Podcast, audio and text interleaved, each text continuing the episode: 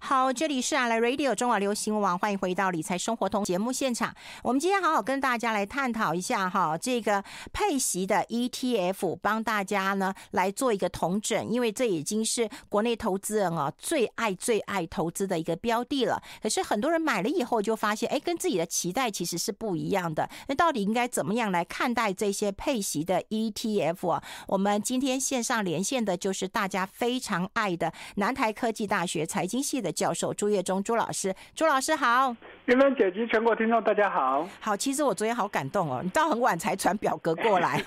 没有没有，真的是资料有点多，而且搞到我都快昏了，因为太多都太像了，所以要去确认一些数字。哦，好，我们刚刚有跟我们的听众朋友讲啊，今天要聚真呃聚焦会神，要好好的啊、呃、这个上课了。我们先跟大家聊一聊哈，就大家很喜欢配息啊，可是配息对于呃买股票跟买基金。啊，意义是不一样的。你如果买股票的话，你要填息，你才算是赚到，对不对？对，没有错。对，那你配呃配息的基金到底是买一个什么样的意思呢？呃，我觉得应该先回到一个问题，就是你为什么要买配息基金？嗯，你配息要干嘛？嗯，呃，如果你真的有现金流，譬如说你是一个收收入不稳定的 SOHO 族，靠譬如说靠绩效奖金啊，靠靠业绩奖金的这些上班族，或者是你根本已经退休没有收入的人，你需要稳定的现金流，那你这时候买配息基金是 OK 的。嗯，可是我发现现在买配息基金变成是全民运动了，对，你根本就不管你为什么要配息嘛。我只是觉得很奇怪哈，你配了息，如果是我刚刚所说的原因，你因为有需要现金流，所以你去买配息基金，这 OK 的。可是我相信大部分投资人买了配息基金之后，配了息以后到哪里去？嗯，又进银行了。嗯，哎，这不是很奇怪吗？你当初为什么不直接摆银行就好？因为你嫌银行利息低嘛，所以你去买配息基金，结果配了息以后，这息又回银行去，那何何必这样子呢？嗯，好，所以这是第一个问题。第二个呢？你买配息基金，问题是这个配息配的息到底到底是配真配假的？嗯啊，还有配真配假的？欸，当然有啊，因为在过去有很多的配息基金都高高标榜我是高配息，结果我配的息呢，有可能是从本金挖出来的，那不就从你的口袋左边挖出来，又放回你右边口袋去？那没有意义嘛？嗯，所以这又是另外一个问题了。所以你配真的配假的又是一个问题。那第三个就是云芬姐刚说的，你配了息以后，其实它必须要从不管是你买股票的配息，或是你买基金的配息、ETF 的配息，通通都一样，它会先从净值扣除。那问题有没有填息？嗯，你没有填息，那就等于是就真的是扣你自己的钱哦，你真的就没有赚到了，你只是赚到账面上的数字，实际上你并没有真的赚到嘛。嗯，所以有没有填息当然很重要，更重要的是最后你要去结算你的总报酬。我会觉得，现在买配息基金的人，绝大多数都把配息率跟报酬率画上等号。嗯，这是个非常糟糕的事情。嗯，因为明明很多的配息基金，真的不客气的讲，很多配息基金的的这个绩效其实是非常差的。我们不是说好或不好，是用非常差来形容。好，这个当然我们有数据的。嗯，在非常差的情况之下，你买这个配息，他告诉你配息率多高多高，嗯，一点意义都没有嘛。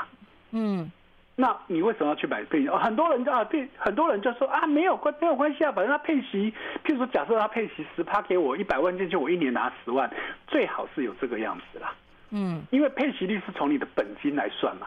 嗯，那如果你本金跌到九十万，你配息率要十趴，请问你一年拿到多少钱？你配息率如果如果再来再假设夸张一点，你净值如果只剩五十万，你配息率要十趴，请问你分到多少钱？五万。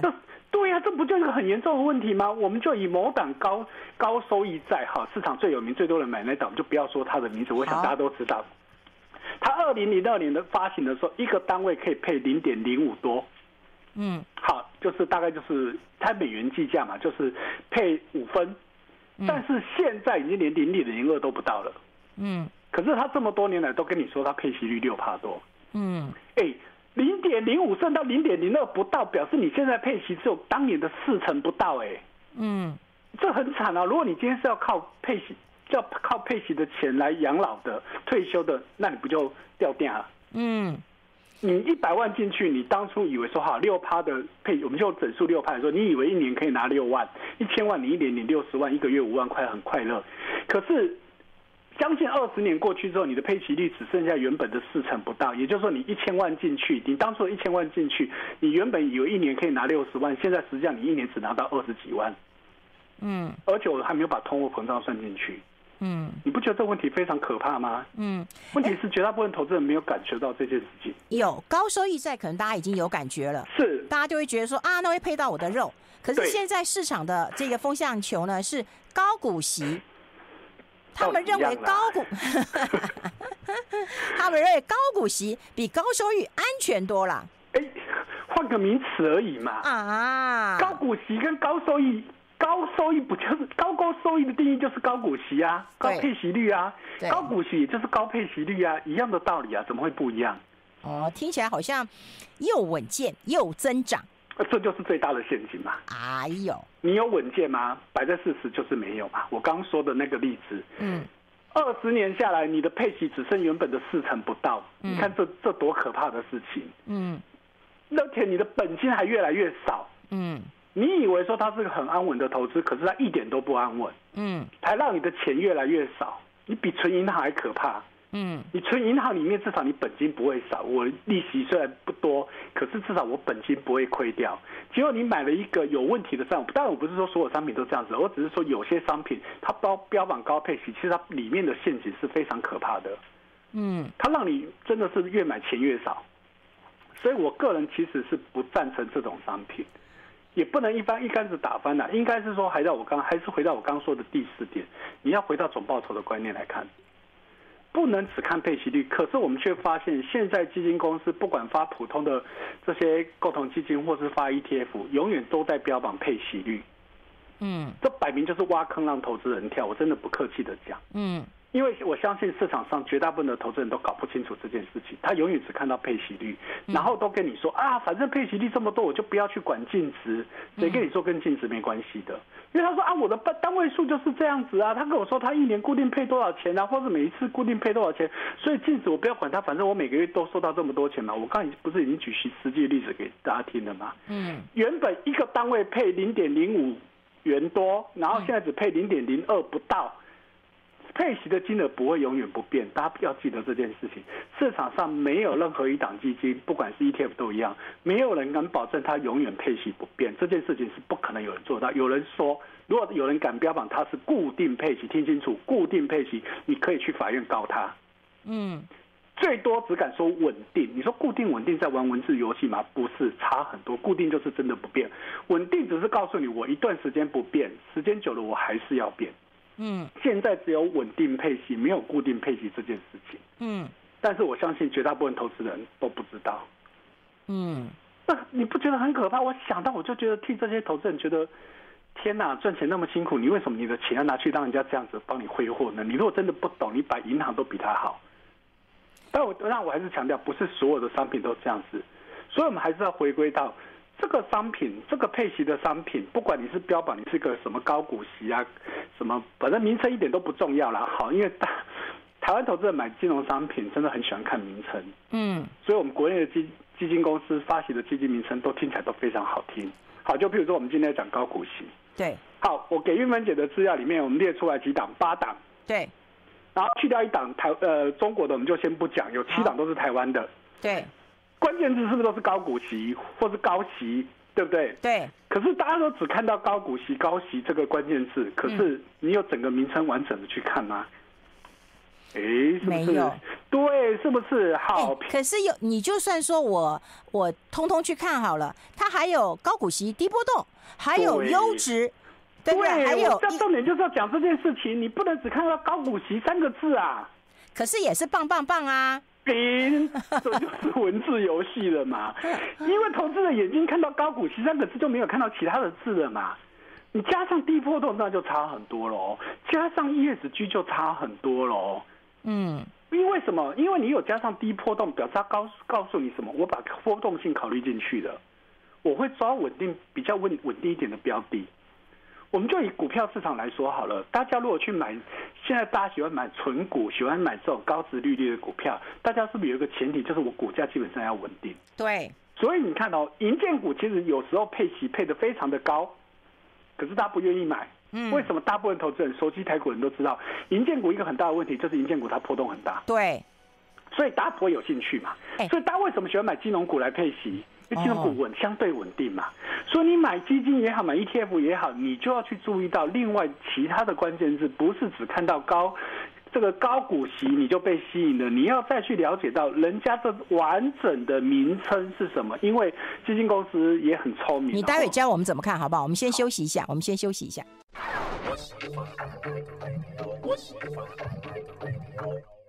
好，我们持续跟我们朱业忠朱老师来好好的聊一聊，因为我们聊到了现在的配息的 ETF 都大热门了，那我们要当大家来做一个呃同整跟理解。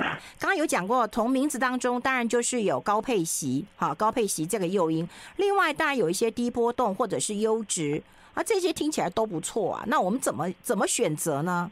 好，来，嗯，高股息当然是大家都有的共同的关键字，我们就不多说。好，可是。低波动这三个字就很重要了，嗯，稳定嘛，嗯，对不对？可是你说优质啊、特选啊这些名词就太抽象了，嗯，因为它没有具体。那另外还有一个关键字，或者是 ESG，ESG 是代表就是我们在以前节目也都有提过，它其实也代表一个公司的一个稳定性或者是是安全性。好，所以我会觉得说，如果你今天有低波动或者是 ESG 这些名称在里面的话，它的对应的标的相对会是稳定稳定的。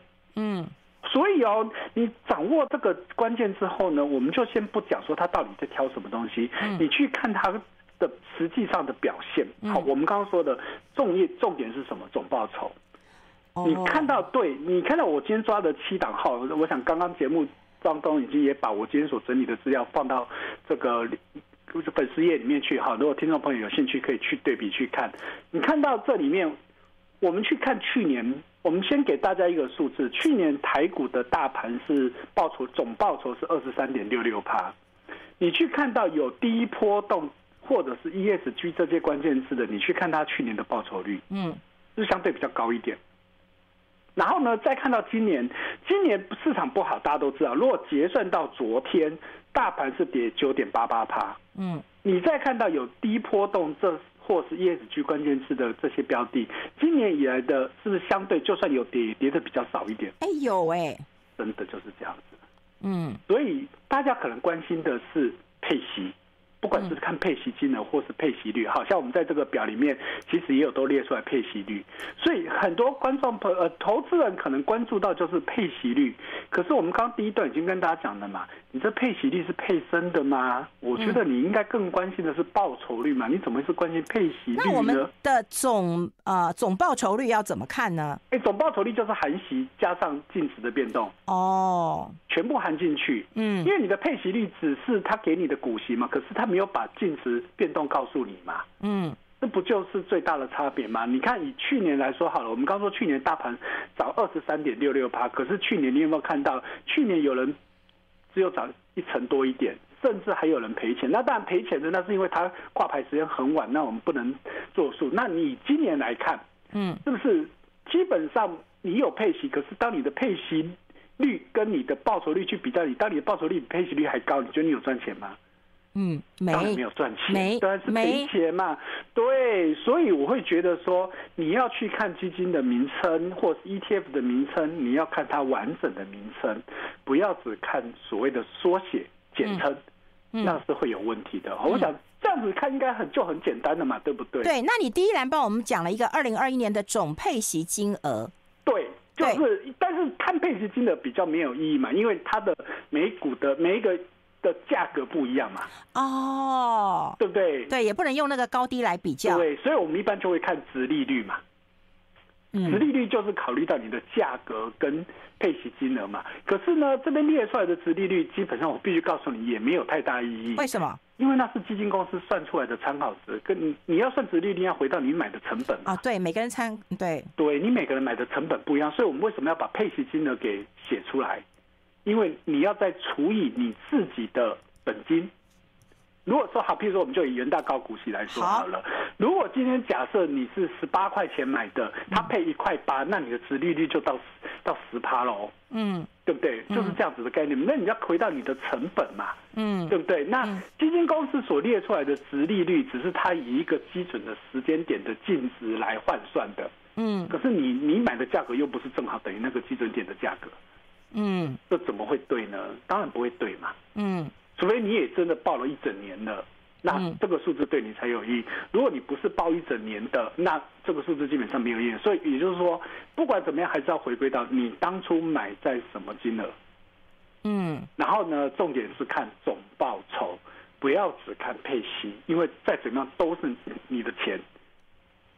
好，所以哦，我们第一个重点就告诉大家，不要只看高股息这三个字。你也不要去看那些很抽象的名词，就像我们刚刚说的什么优质啊、精选啊，那些都太抽象了。他们要比较具体的，他告诉你低波动。好，那这个当然就是有依据的。所以呢，我们要再进一步去看这些他所谓的高股息，它是用什么标准去挑的？嗯，诶，所以哦，其实你看到这七档都告诉你高股息，问题是所谓的高股息，我们也知道嘛，每一档股票它原它每年不可能都配一样的东金额嘛。嗯。所以呢，你从哪里去捞出来这些所谓的高股息的标的？嗯，好，所以你看，我们就从零零五六看起。零零五六它告诉你是什么？它是用台湾五十跟中型一百这一百五十档来捞。嗯，怎么捞呢？未来一年它预估值利率最高的前三十档就放进它的成分股。嗯，哎，你不觉得这有很大的问题？未来，未来，对，玉芬姐很很厉害，立刻抓到。未来这两个字太抽象了嘛？谁敢保证它未来能配多被配多少啊？可是它的好处是什么？一百五十档台湾最大的股票，对了，哎，相对就稳定了嘛。对，好，那第二档我们看到零零七零一，好，这个国泰台湾低波动，好，那它是用过去十年来回测。嗯，但是它是用所有全台湾所有上市公司。我们刚刚说零零五六是用只用台湾最大的一百五十家公司，但是零零七零一它是用所有的上市公司里面去过去的十年来抓。嗯，那你说这样子到底比较好，或者比较不好？我也不敢保证，因为至少稳稳定。我至少他抓十年嘛。我们先休息一下，我们先休息一下。I like 好，欢迎回来理财生活通，我是夏韵芬。在我们今天线上连线的来宾呢，就是大家非常喜欢的南台科技大学财经系教授卓越忠朱老师。我们今天呃跟大家来聊聊哈，就是很多人很喜欢配息的 ETF。那我们也把国内投资人很喜欢的这热门的一些 ETF 跟大家来做一个说明，让大家更理解之后才决定要不要去做一个投资啊。不然的话，你的投资跟你的预期差太多了哈，就会造成一些这个误会了哈。那朱老师刚才讲过你。这个追踪的方式，所以呃，刚刚讲到了元大高股息是用未来一年，那有一个呃台湾低波动呃股息精选三十，它是用过去十年回测。对，嗯，好，那再来我们再讲第三个零零七一三元大高高息低坡，嗯，它是用最近三年，但是它也是用市场最大的两百五十家，嗯，哦，所以也就是说，我们这样子看下去，基本上两个关键，第一个它用多少的加速。的加速来捞，嗯，当然越前面的公司一定是越大越稳定嘛，对。那再来就是要用多长的时间，那时间当然越长也越稳定嘛。但是我们强调，我们强调是稳定，因为我想会想要买配息商品的人，一定追求稳定是优先考量嘛。对。所以呢，你去看到说，也就是说，我如果捞越大的公司，加速多少其次，我捞大公司以及我时间长，用比较长的时间来捞，那相对就会越稳定。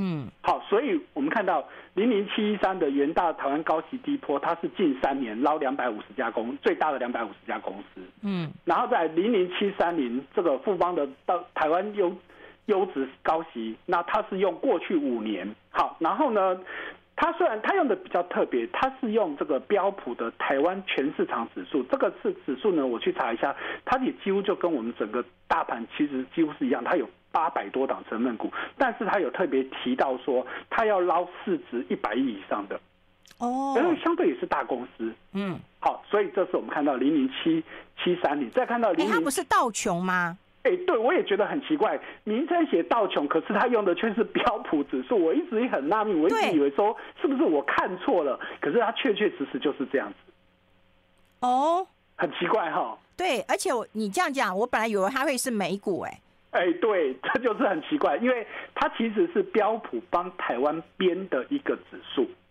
就类似我们看有 MSCI 也有帮台湾编编指数嘛。好，那它就是就是一样是就帮台湾编数，但是它的中文名称居然叫道琼。坦白说，它跟道琼没关系啊。哎，如果 只是听名字，我真的以为它就是买美股嘞。啊，所以没有，啦后后面有写道琼台湾优质高息，所以我说为什么要看全名嘛？啊、你不能只看缩写嘛？啊对不对？啊、好，所以呢，好，所以呢，基本上这是我们看到零零七三零在零零七三一富华的，好，那它是用富时的指数，但是一样是找最大的一百五十家公司，好，然后再来呢，但是他没有特别提到说他是用什么多久的时间来捞，他只说是挑殖利率最高的前六十档当中，然后波动最小的四十档当做，也就是说它。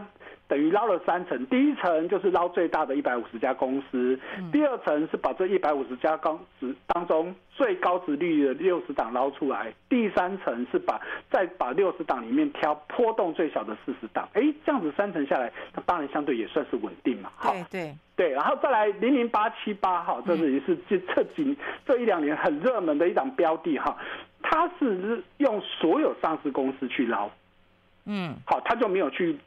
捞那个就大小来去去做最大的一百或最大一百，对对对，他没有先捞着，他直接是用殖利率，然后他是用三年，可是他这个三年呢，他有用加权，他以近一年的呢是取四分之一的权重，那三年的平均是取四分之三的平权重。好，那简单说，也就是他只看三年，但是他并没有考虑这个股票本身规模的大小。好，这是零零八七八号，再来就是零零九零零号，最近也是市场上讨论很多的。对，对，它是以市场上最大的三百家公司来捞，哈，这基本上也是赚大的，只是他捞的方式是非常非常特别的，哈，那甚至有很多的网友布洛克说，他的这个捞的方法基本上是。用奇葩两个字来形容啦，好，为什么这么说呢？因为它一年会有三次的调整，分别是在每年的四月、七月跟十二月。问题是它三次捞的方式不一样。哎，我们刚前面说的捞的方式基本上都是固定的，对，它三次捞的都不一样。对，这就是很神奇的地方了。好，它四月份的时候怎么捞呢？它是预估四月到七月这四个月份当中有可能会配息的公司，把它把它捞出来。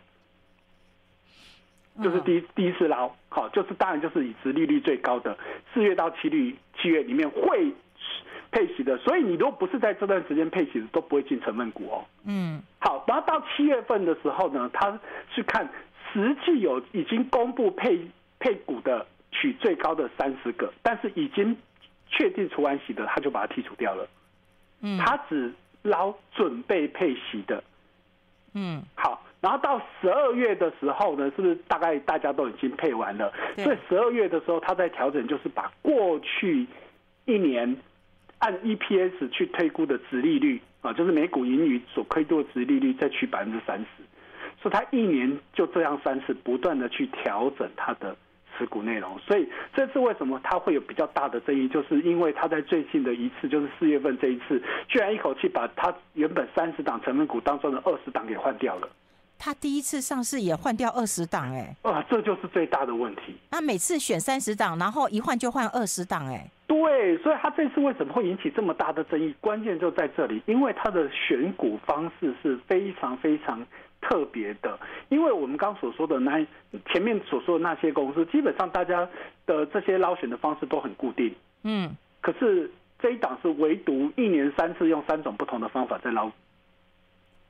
对，而且他四月他四月二十一号，我看到有网络上在讨论，就是说你你在五百五十块钱的时候，你把台积电给卖掉了。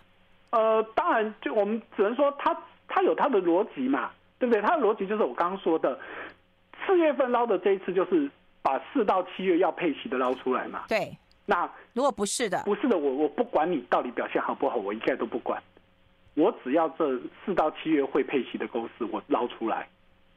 那七月份的时候，就是已经公布，实际上有配，因为我在四月份看的时候，因为我们真正的配息高峰大概都是六七月以后，所以我四月份是预估，因为可能开已经开股东会啊，或者是公司已经有宣告说我可能在什么时候会配息的，他就把这些先捞出来嘛。可是实际上有没有配息的？然后如果已经真的配完了，他就把它剔除掉。然后呢，已经公告的他就再取，且实际的前三十名。然后到年底，然后就看回溯过去一年去取值利率最高的三三十名。我我很认真听，可是我还是不解。你待会跟我们讲一下，我们先休息一下。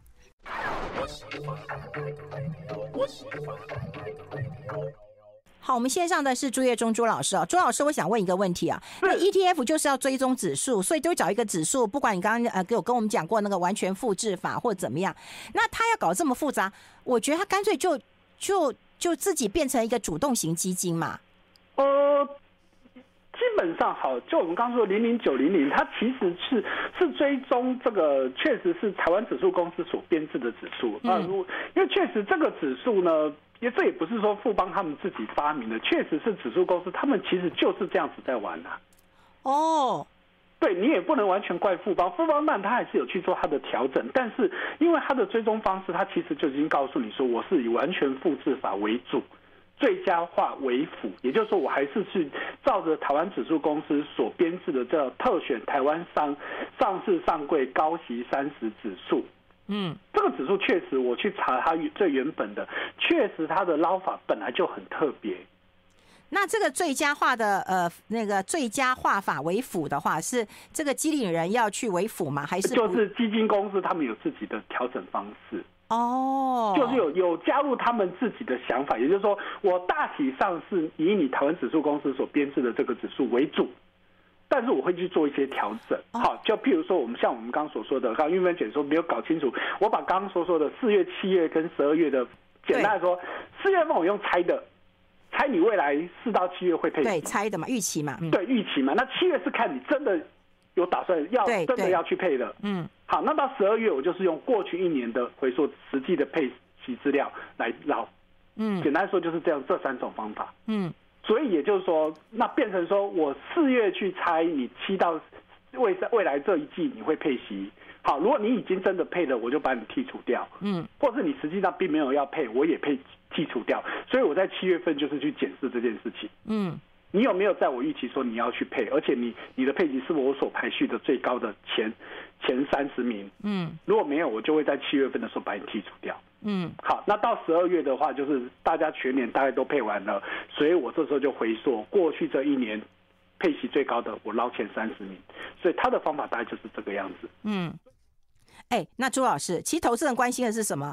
我我净值我朋友买了以后就开始跌，啊、我刚看了一下、欸，哎，对，那当然也不能完全怪他，因为他上市的时间点不好，他去年十二月底才上市的嘛，嗯，就遇到市场开始转坏的。这最关键的嘛，所以确实到昨天为止，是我们今天所讲的七档基金里面，它绩效是最差，它赔了十一趴多。嗯，好，那大家大家现在比较争议的就是，它为什么换这么多个？那成本吧？对，这就是大家争议的第二次，你换了这么多，你的成本势必更高嘛？对。可是问题是，人家事先就可以讲得清清楚楚喽。嗯。是你你自己有没有搞懂？人家游戏规则确实就是这样子啊。嗯。那。剩下就是你认不认同嘛？那回过头来，那他为什么要这样子玩？因为他在追求一件事情，就是高值利率。我这样子做，不就保证我把最高当下市场最高值利率全部都捞出来了？哎、欸，那但是你牺牲的价差好吗？呃，那那。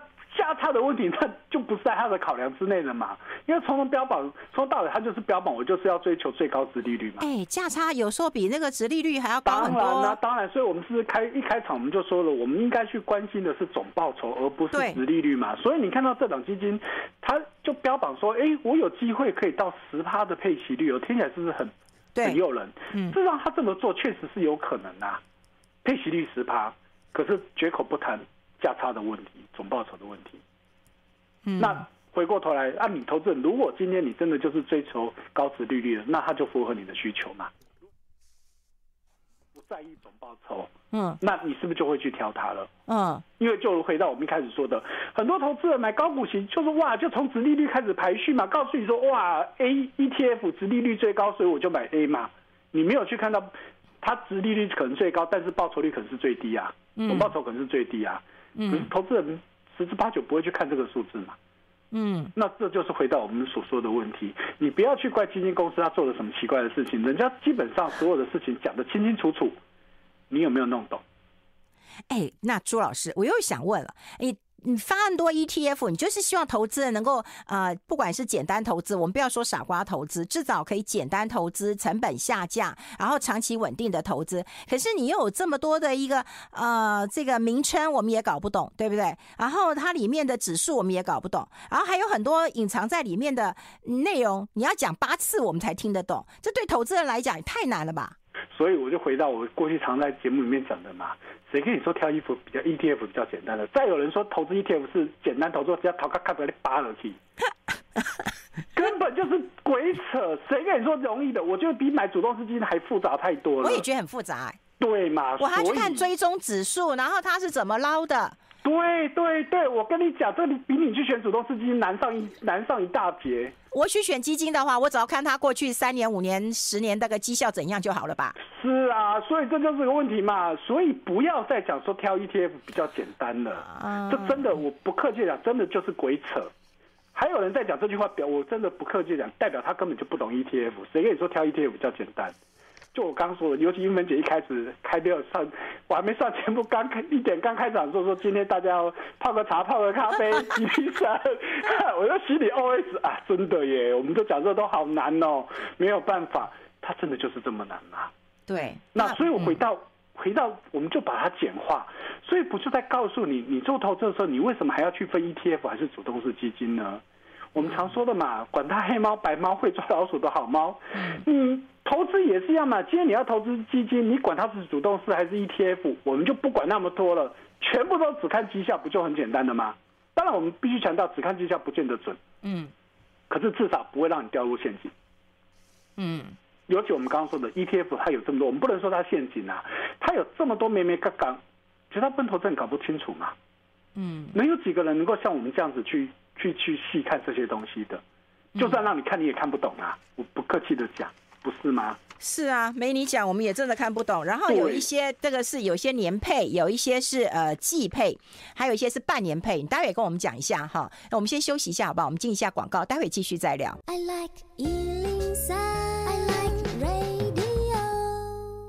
好，我们线上是大家非常喜欢的朱业忠朱老师，我们要再跟大家聊一聊，因为我们其实看到我们刚刚这些啊、呃、比较知名的哈高股息的概念哈，这个 ETF 啊，他们其实也都有调整的时间呐哈，像零零五零就有六月跟十二月了哈，那当然也不是只有零零九零零，它有三次啊，人家两次的也很多了哈，是，那它有一些年配啦、半年配啊、呃季配的，那请问一下怎么样来看它调整的时间多不多，或者是季配、年配这些问题呢？OK，好，那我们先看到调整时间这件事情。嗯，好，调整时间多不多？我觉得倒不是重点，因为重点是你调的规则有没有一致。对对对，所以我们刚刚说的，我们为什么这次零零九零零它会比较大争议，就是因为它三次调法都不一样。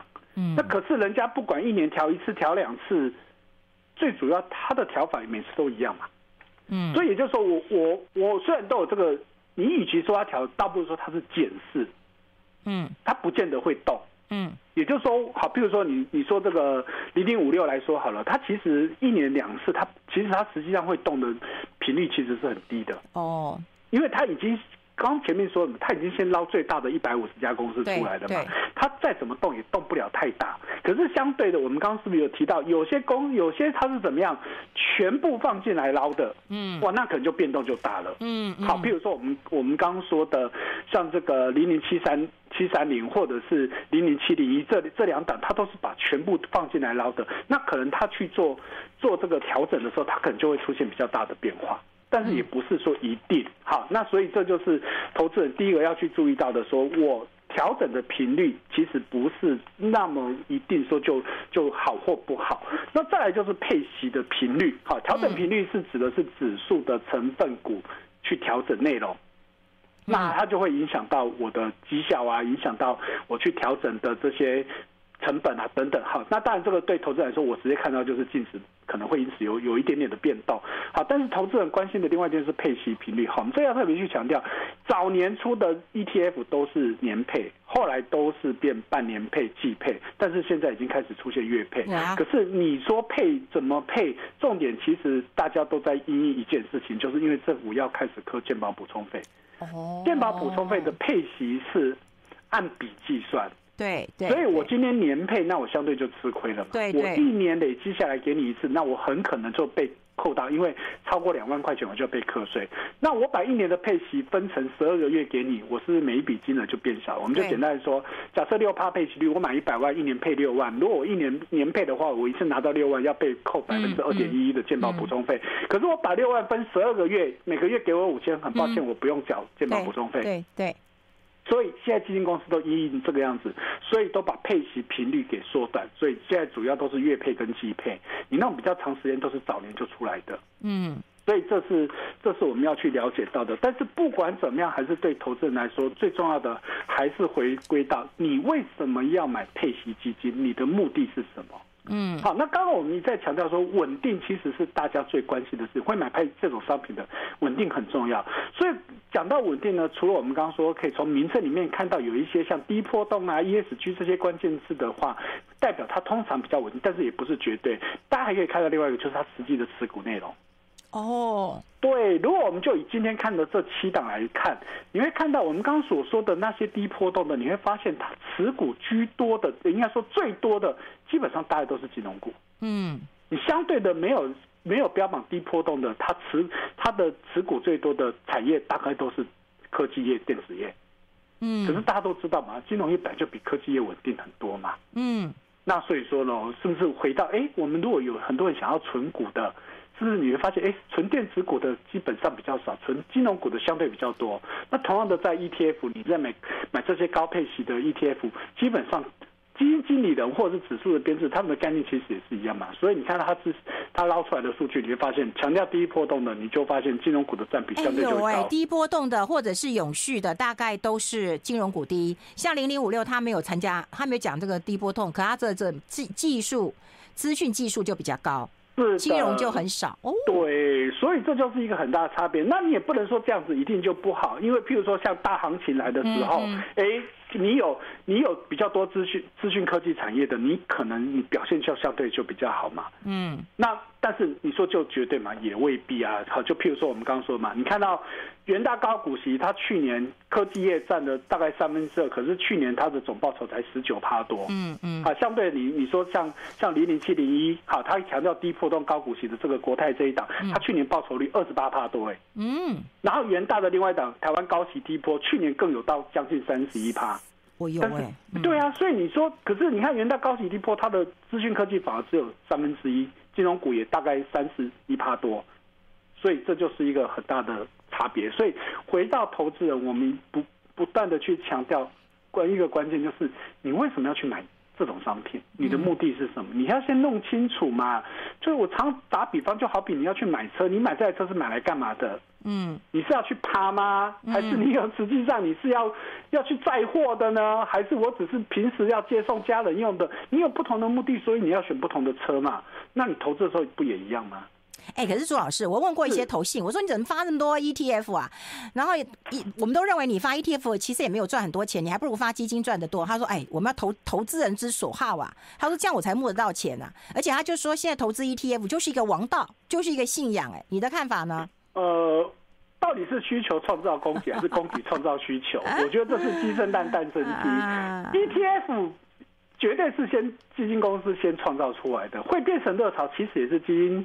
基金公司不断的去宣传，不断的打广告所造成的。那再加上很多的部落客啊，很多的什么网红啊，都不断的去宣导这个东西。可是我们还是强调，不要先入为主，认为商品就一定怎么样。